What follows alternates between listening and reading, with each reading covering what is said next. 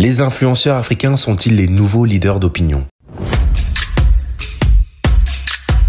Pour parler, un podcast écrit et réalisé par l'agence 35 degrés Nord. Les influenceurs se sont construits de véritables communautés autour de thématiques majeures. Technologie, beauté, sport, mode ou encore gastronomie, pour en devenir des experts. Et très vite, ils ont obtenu une audience plus importante que certains médias. En Afrique, 8 habitants sur 10 possèdent un téléphone mobile et on y compte plus de 200 millions d'utilisateurs des réseaux sociaux. Face à cette révolution numérique, les influenceurs sont devenus des relais d'opinion incontournables. Rendez-vous à Abidjan avec l'une des femmes les plus influentes du continent, Edith Broubleu, consultante en communication digitale et chroniqueuse télé. Plus de 200 000 followers sur Twitter et 85 000 abonnés sur LinkedIn.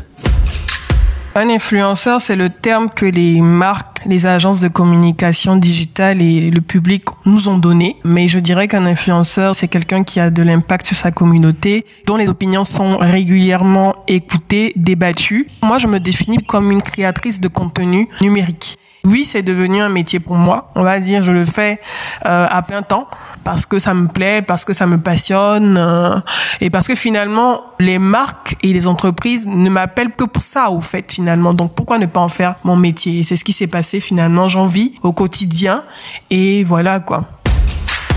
Dans mes mots-clés, en général, je m'exprime sur euh, le leadership féminin, la solidarité féminine, en tout cas des femmes africaines principalement, sur l'employabilité des jeunes en Afrique, parce que c'est très important pour moi de les aider, de les coacher, de les guider, de leur donner des pistes pour les aider à trouver du travail quand je peux, sur la, la promotion des bons usages d'Internet, pour la promotion du numérique en Afrique et un accès à Internet et une bande passante beaucoup plus importante pour l'Afrique.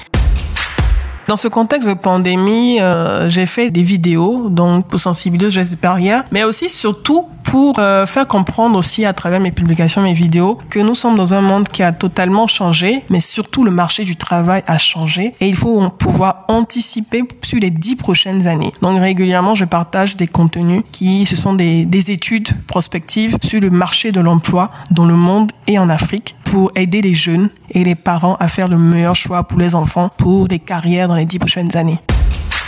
Les marques et les entreprises me contactent pour pouvoir euh, partager leur campagne, euh, lancement produit ou assister au lancement de leurs produits. C'est vrai qu'au début, quand on est, on démarre euh, dans cet univers d'influence, de marque et des réseaux sociaux, on accepte tout et n'importe quoi. Mais quand j'accepte une collaboration, maintenant, c'est vraiment parce que je suis alignée avec les valeurs de la marque. Donc, il y a des marques avec lesquelles je collabore depuis sept ans. Orange, avec Asus, également aussi avec des institutions comme la Banque mondiale qui me fait régulièrement confiance parce que j'ai je suis été consultante et depuis lors euh, je les accompagne dans la diffusion de leur rapport. C'est une relation de longue durée que j'ai avec les marques avec lesquelles je collabore.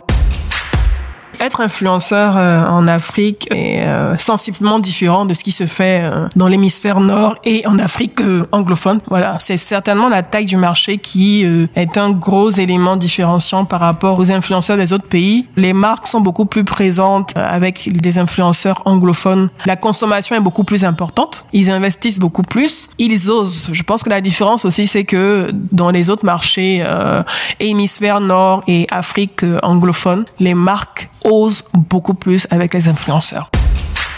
Je fais l'effort au quotidien quand je partage une information et de pouvoir en tout cas la rectifier quand j'ai été exposé à une fake news autant que ma communauté. Donc vérifier les sources, vérifier que ce sont des médias d'autorité, vérifier que l'information est disponible partout et ça ça passe par des plateformes que je visite régulièrement comme Africa Check avec des journalistes qui luttent contre les fake news par exemple. Un influenceur aussi, c'est un leader d'opinion. C'est important à noter parce que de toute façon, on dit influenceur, influenceur, mais à la base, euh, les hommes politiques sont des influenceurs. Nous, on est venu juste après, à la faveur du développement des plateformes de réseaux sociaux et du numérique. Oui, je suis, je pense que je suis une bonne ambassadrice. En tout cas, j'essaie de l'être. C'est un défi au quotidien parce que ça demande de créer du contenu de qualité euh, et ça demande également de pouvoir euh, faire la promotion de nos différents pays d'Afrique parce qu'il y a énormément de potentiel ici.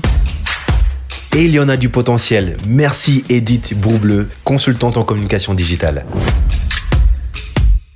Retrouvez toute l'actualité de l'agence 35 degrés Nord sur nos réseaux.